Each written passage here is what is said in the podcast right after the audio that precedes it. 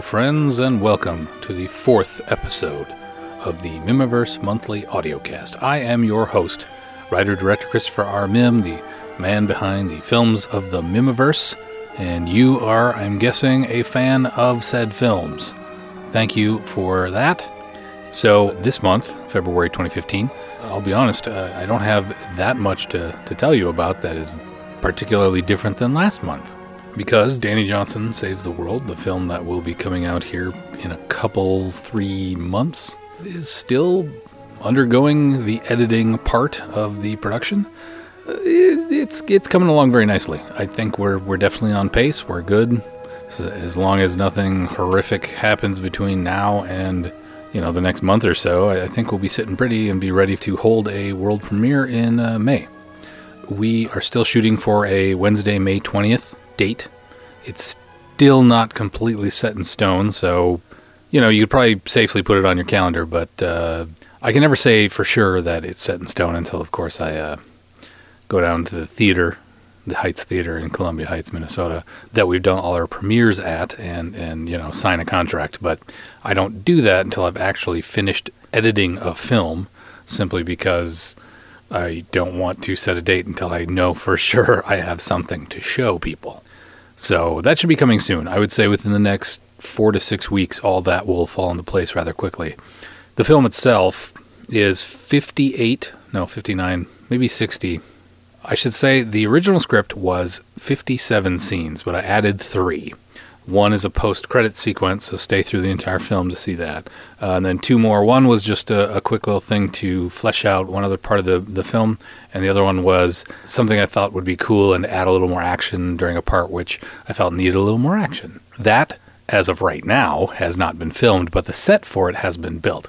So it's just a matter of, and I think within about a week or so, we'll be filming that those those last two scenes. The the other scene, the the post credit sequence, has been filmed. Uh, it still needs to be edited, but it, it's it's in the can.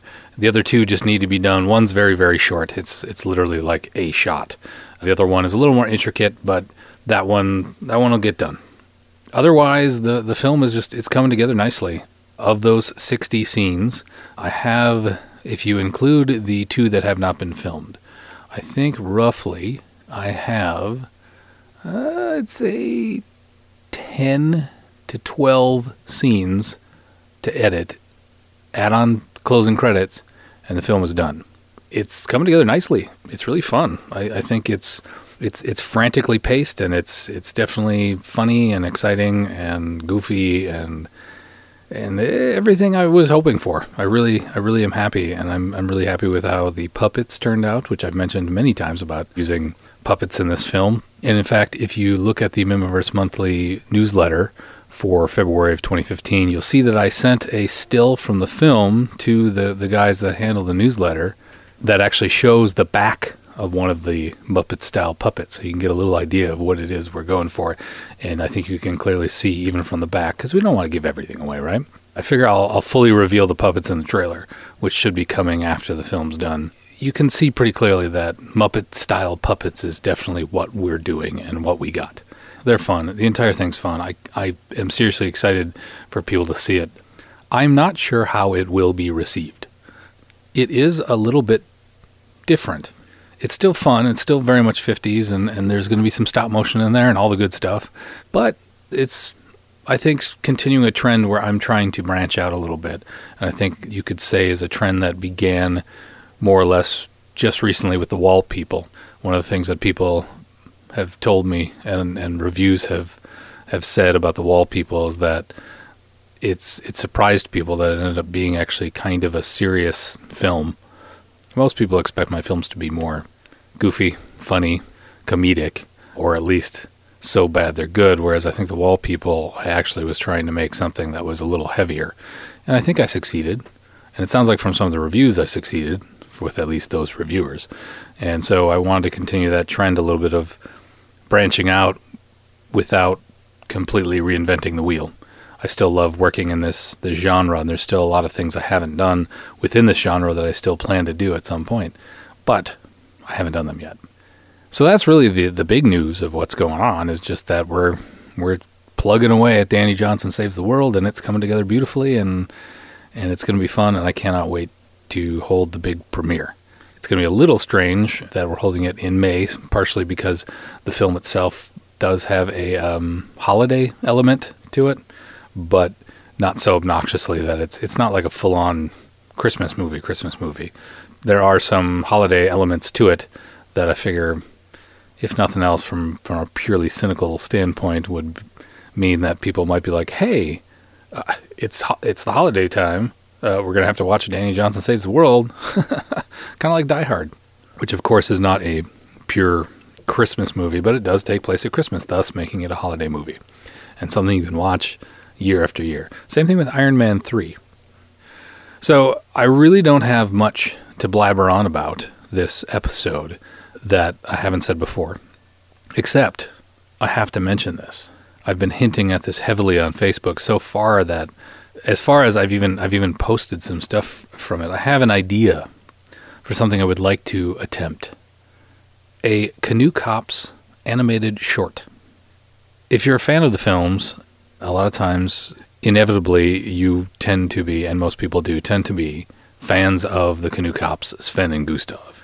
They were just goofy, somewhat throwaway characters in the monster Phantom Lake, but they're endearing and people love them.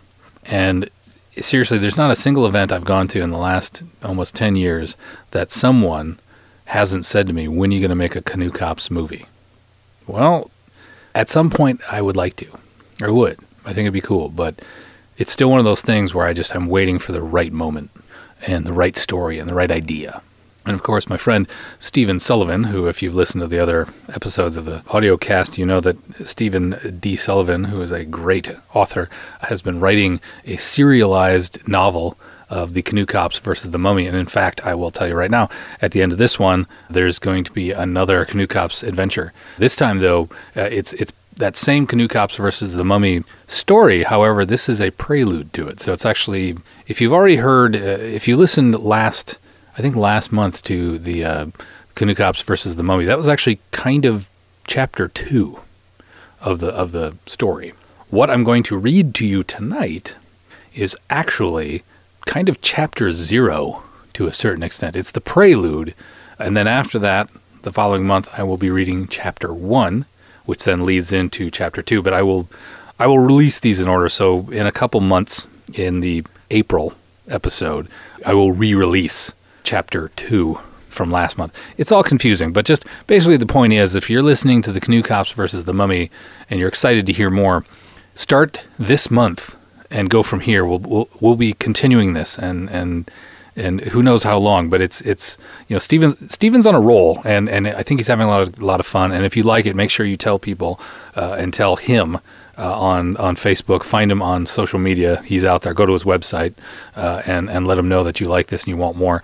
Uh, he's very much inspired to continue doing this, and we're we're hoping to make this into a nice little novella. So we're starting tonight with what would essentially be the very very beginning of this story of the Canoe Cops versus the Mummy. But anyway, to go back to what I was saying, the Canoe Cops are very very popular. I want to find ways to bring them back in some way. And so I started doodling, and I, I do um, draw a little bit. Everything I draw ends up being very cartoony.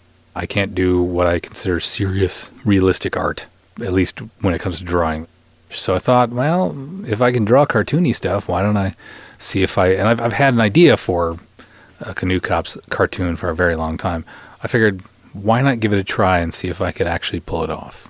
So if you were on Facebook recently, or if you want to go back through some of the old posts, I posted a still from, I did a little bit of a test animation on this concept of the animated canoe cops, and I posted a still from that. And I think it, I think it might work. I think I'm gonna actually try it and try and put something together. So if you're excited by this, let me know that you want more, and I may, if I get enough positive feedback, I, I may put together an outline and of what exactly I'm want to do with it and and and perhaps pursue it a little bit and see if I can't throw together a couple canoe cop shorts. I think when people think of the canoe cops at this point, Mike Cook and Scott Tallman, the actors who played Gustav and Sven respectively, are the faces, the voices of the canoe cops. I mean, you, you almost can't necessarily see anyone else playing, especially those characters who are the iconic canoe cops.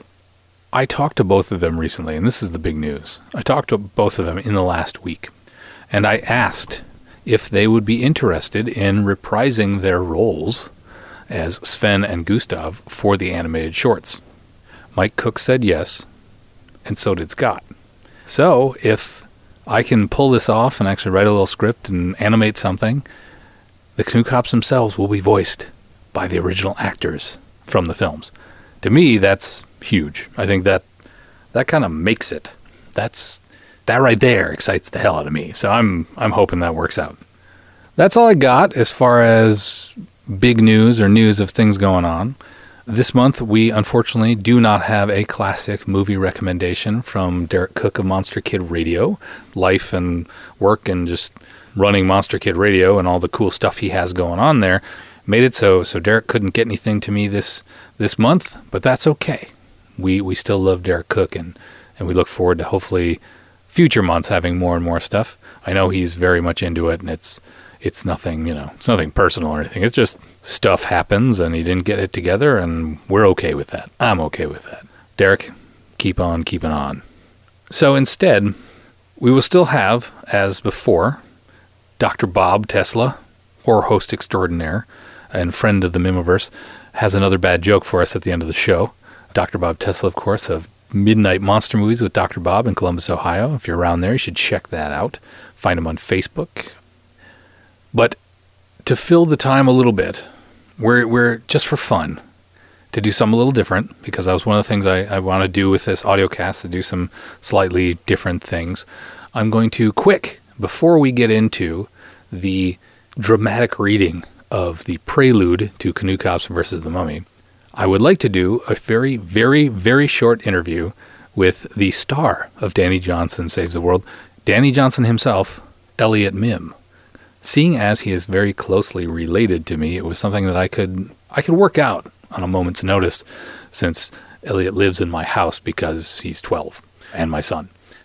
Okay, we're here with Elliott Mihm, star, title star, title character from Danny Johnson Saves the World. Say hello, Elliott. Hello. Well done, well done. True talent. Tell me, Elliott, what's it like to work with your your dear old dad on a movie? I don't really know. It's kind of hard. Because, in, in a bad way? No, in a good way because you make sure that I get it right and don't goof off, which is really hard most of the time. So would you say it was extra hard doing it with this movie because you had a bunch of your friends and your brothers and sisters in this? Yes, it was a lot harder. So you're admitting that it was difficult to maintain focus when your girlfriend and your buddy and your little brothers were there? Yes. So you're admitting that, that she's your girlfriend? Not answering.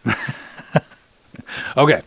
So tell us, Elliott, what was your favorite memory of making Danny Johnson Saves the World? Probably filming with the main character puppet because I had to do like the weirdest things. Was it fun working with puppets? Yes, it was. Now, when you're working with puppets, was it hard to ignore the puppeteer, or did you feel like was it easy to, to look at that puppet as if it was a real thing, like a character, or were you having to pretend really hard that that was a real thing, or did you tell us about that? It was kind of both because sometimes it would be kind of weird, like talking to it like it was real, but at the same time, the more I worked with it, the more I got used to talking to a puppet. So you and the puppet are friends? Yes, we're dear friends. Did you enjoy working with your older brother as the robot? That, I have to say, was probably harder than the puppet. Because he was in a suit and was just really weird. Would you work with your dad again in another movie? Yes. Uh, would you do another Danny Johnson movie? Yes, because it is very fun being the main character because you get a lot of lines, but sometimes it's hard to do that. But you did it with flying colors if we did another Danny Johnson movie, what do you want to save in that one? You save the world. What do you want to save next? Dinner time, lunchtime, maybe? No. The uh, entire universe, perhaps? No. Breakfast. Breakfast. Yes. You heard it here, folks. Danny Johnson Saves Breakfast coming in 2019. Thank you, Elliott. We'll talk to you again soon. All right. That was uh, Elliott Mihm, star of Danny Johnson Saves the World. And here we go. Now is the time you've probably all been waiting for, or the time you turn it off. I don't. I don't know.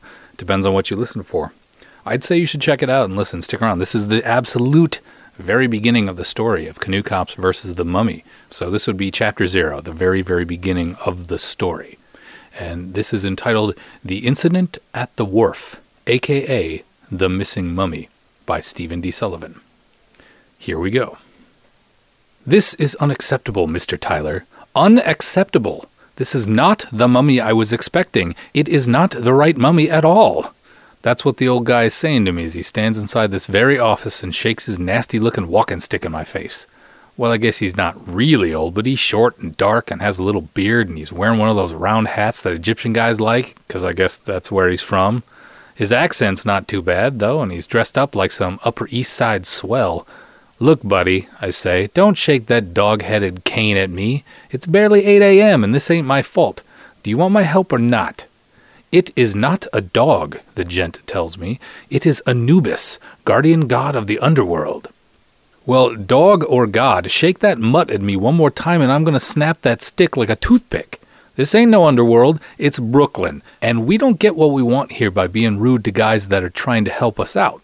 He backs off at that and gives me a little bow. Those eyes are still burning mad. I am terribly sorry, Mr. Tyler. I'm afraid my temper momentarily got the better of me. Please accept my humblest apologies. If that's your way of saying you're sorry, I accept, I tell him. Now, what's all this about your mother being missing?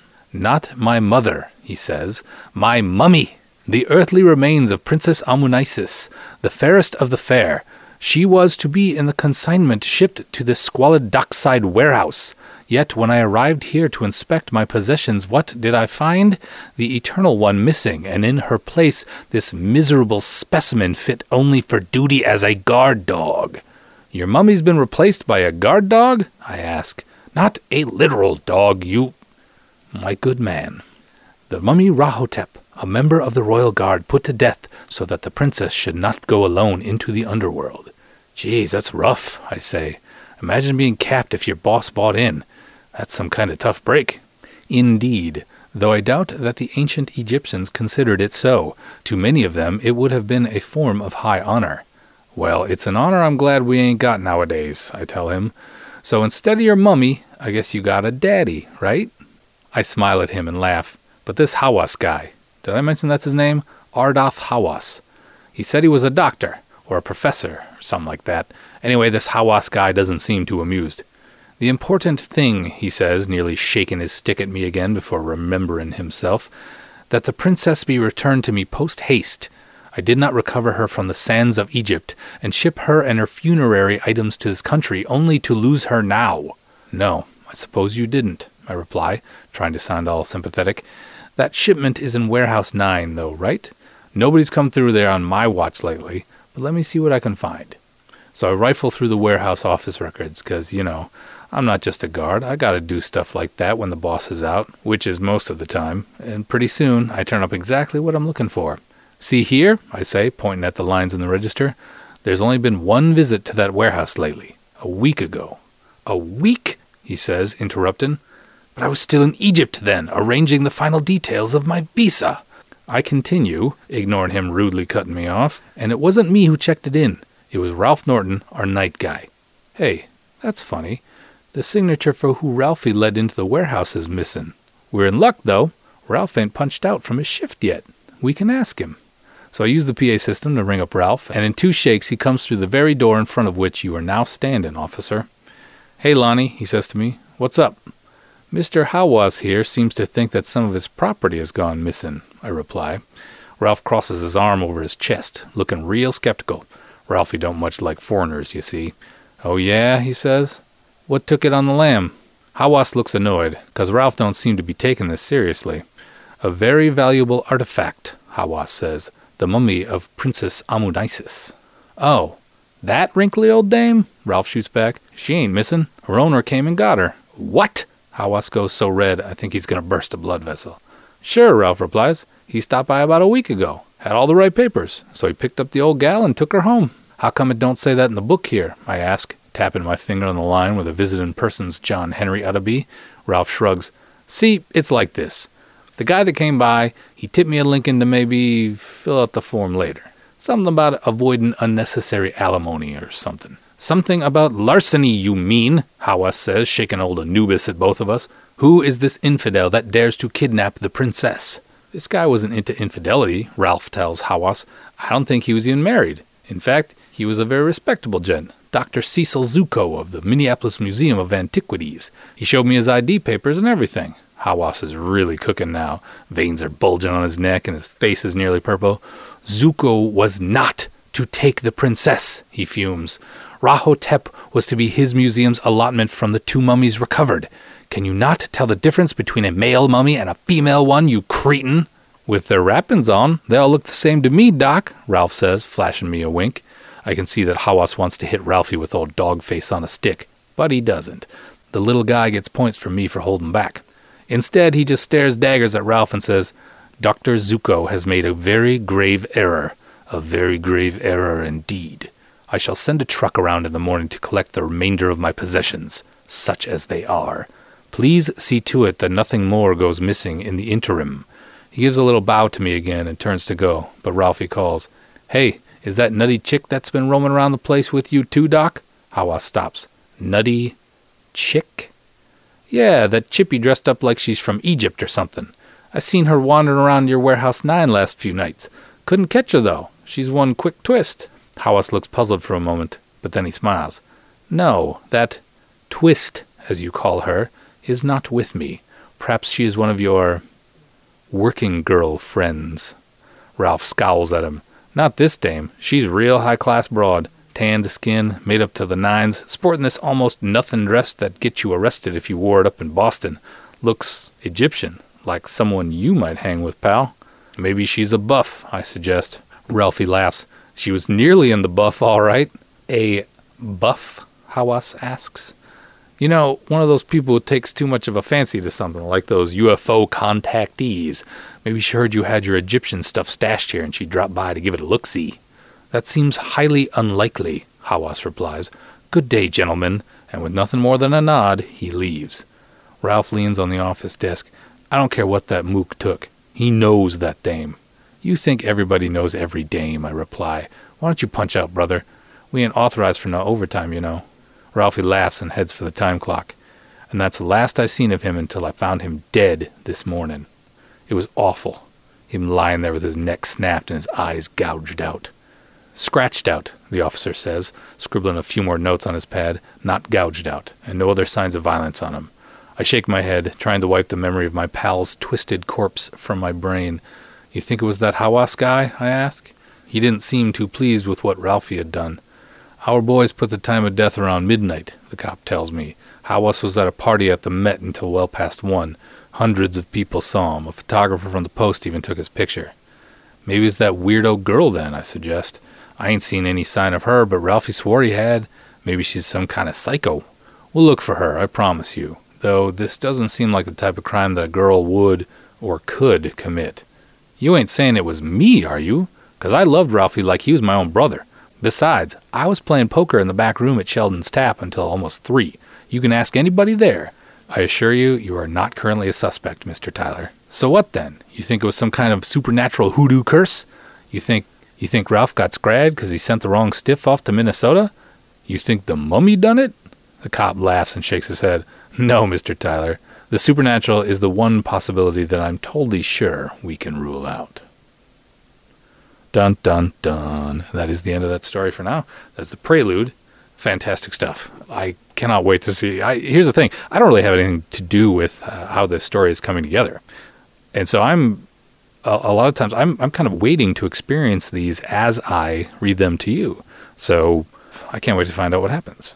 Anyway, that is the end of our show for this month. Thank you for listening.